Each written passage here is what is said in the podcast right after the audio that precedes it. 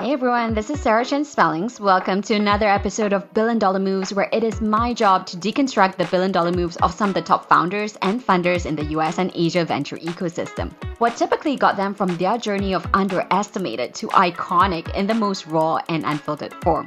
You won't get this anywhere else. You're tuning in to my quick take on the episode with Lu Zhang, material scientist turned unicorn backer. Today we talk about number one, rising from insecurity. Number two, how you can make being different your unique advantage.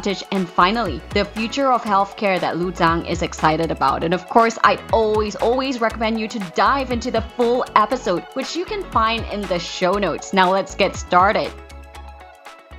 Takeaway 1 Rising from insecurity by being focused on the end goal. So, what really hit me was despite Lu Zhang's accelerated path from material science engineer to founder with a multi million exit under her belt to investor, by the age of 30, by the way, she still reveals how she feels like a failure every day. And yet she persisted and continues to persist, not really caring about whether the choice she was making would be the right choice, the popular choice. And because she was truly too busy, in her words, to handle everything ahead of her, she did not have time to be paralyzed by the hurdles, by the challenges that was put in front of her.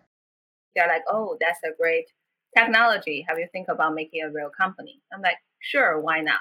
I think that's a part of my personality. You could call it simple and naive being too young, but on the other side, also pretty bold.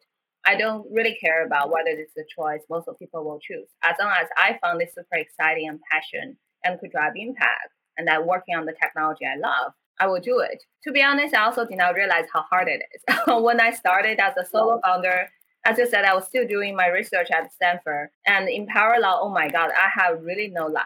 I feel grateful if I found time to eat, to have dinner around, like the only meal around 8 p.m., 9 p.m. I still remember the restaurant owner, she still recognized me because she also told me, okay, this is a girl, very young girl came in 8 p.m., 9 p.m., and ordered of food, eat by herself, seemed pretty happy. Sounds looked pretty weird, right? Initially, she was always checking on me, "Are you okay?" I'm like, "Yeah, I'm totally fine. Thank you for still open with good food."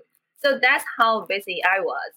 Not to mention, no time for social, no time for sleep, no party, no travel, nothing at all. And I even don't have time to think about how miserable my life was because it's just so busy. Every day, there's so many different things I need to work on and also it's all about you know sometimes uh, getting people supporting me but most of the time lots of people give me challenges discrimination everything i also need to prepare myself the following day to be ready continue my journey Takeaway two how you can make being different your unique advantage, and PS, never take rejection personally. You know, one of the key challenges in the work we're doing at our firm Beyond the Billion is structural, in that we realized pretty early on that to truly address the gender venture investment gap, where women get less than 3% of venture capital funding, we needed to also ensure the fund managers who will likely invest into these female founders, people like Lu, would also be funded by what we call LPs or limited partner investors. The challenge, being different from the perceived pattern of success, actually makes it difficult where it seems so much is stacked against you to even qualify for the capital you're looking for. Yeah, I think probably the one thing I want to go back to tell tell the younger Lu uh, back in the days is really first and never take it personal because there there's so many people say no to me. Uh, I cannot uncheck all the box like 20, 21 years old, female minority immigrant founder working on healthcare. The experience I had by launching the first one is really once you have a strong differentiation, it's much easier to raise money from the LP even for the first time. Because for lots of the investor, what they're looking for, yes, they want a manager with better performance, but when you just get started, you have no track record. So how to position your differentiation is very important.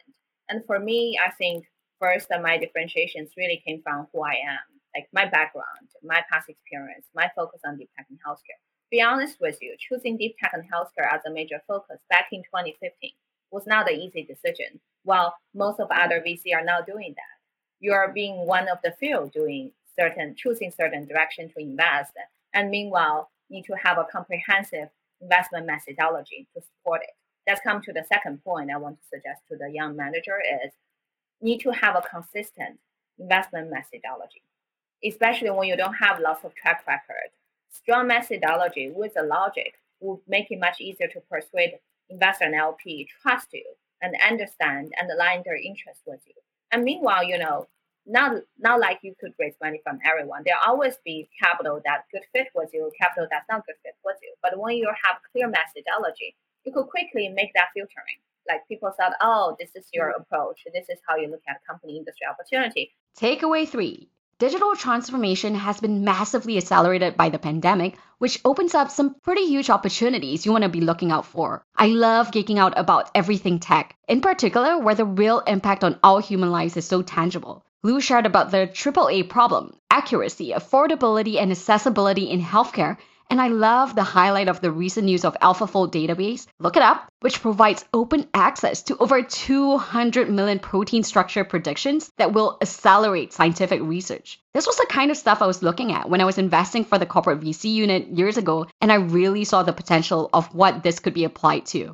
Now we have this free database with over 200 million of uh, protein folding structure available for free for everyone, especially for people in the digital biology, is a huge, huge improvement, a huge, huge acceleration. So that's super exciting. So that's kind of the future of the general healthcare within the digital application. And meanwhile, if we look at the healthcare industry in general, we always have this AAA problem, accessibility, affordable, and accuracy. And how to solve the AAA problem, applying AI and making it digital and uh, apply AI using it to improve the efficiency. So that's the healthcare side. But for other industry, same situation, you know, how we really improve the efficiency by push for digital transformation. Definitely on the data side, there's lots of vertical AI application. But meanwhile, on the hardware side, uh, for example, there's a new sensing technology, sensor, flexible electronics, make it possible for us to continue collecting data with low power consumption.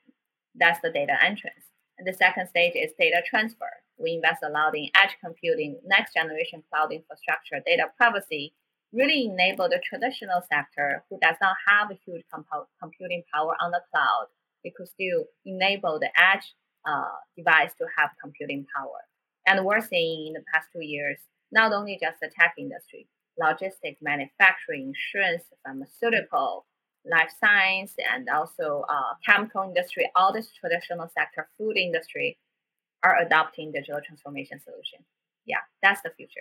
Bonus takeaway for parents. Takeaway four what your kids read matters. You become what you can see and imagine, even if it's in storybooks. As a child from Inner Mongolia, where Lu never really was exposed to entrepreneurship, let alone material science, I wondered where she first imagined herself to become a material science engineer. Her answer? She read a science fiction book about how the Earth and the Moon could be connected by what was called a universe elevator. I mean, come on. There's an interesting story that when I was a little, I remember I read a book and the cover page is a universe elevator. So the elevator connecting the Earth and the Moon. It's kind of science fiction, but they were talking about if we have the strongest material in the world, like carbon nanotube. In theory, it will be the strongest material in the whole world. We could build that such of elevator. So that's become a, like a small seed planting my heart. I'm like, okay, I want to do something as great as that, and how could I contribute? That's the reason eventually pushed me to make the decision to choose material science as a major. All right, ladies and gents, there you have it. The top takeaways from the episode Rising from Insecurity, Lu Zhang, material scientist turned unicorn backer. Let me know as usual if I missed anything. You know, did you have a different perspective on what was shared? Uh, you can get everything in the full episode show notes below. And I will see you all next week. In the meantime, don't forget to keep making billion dollar moves.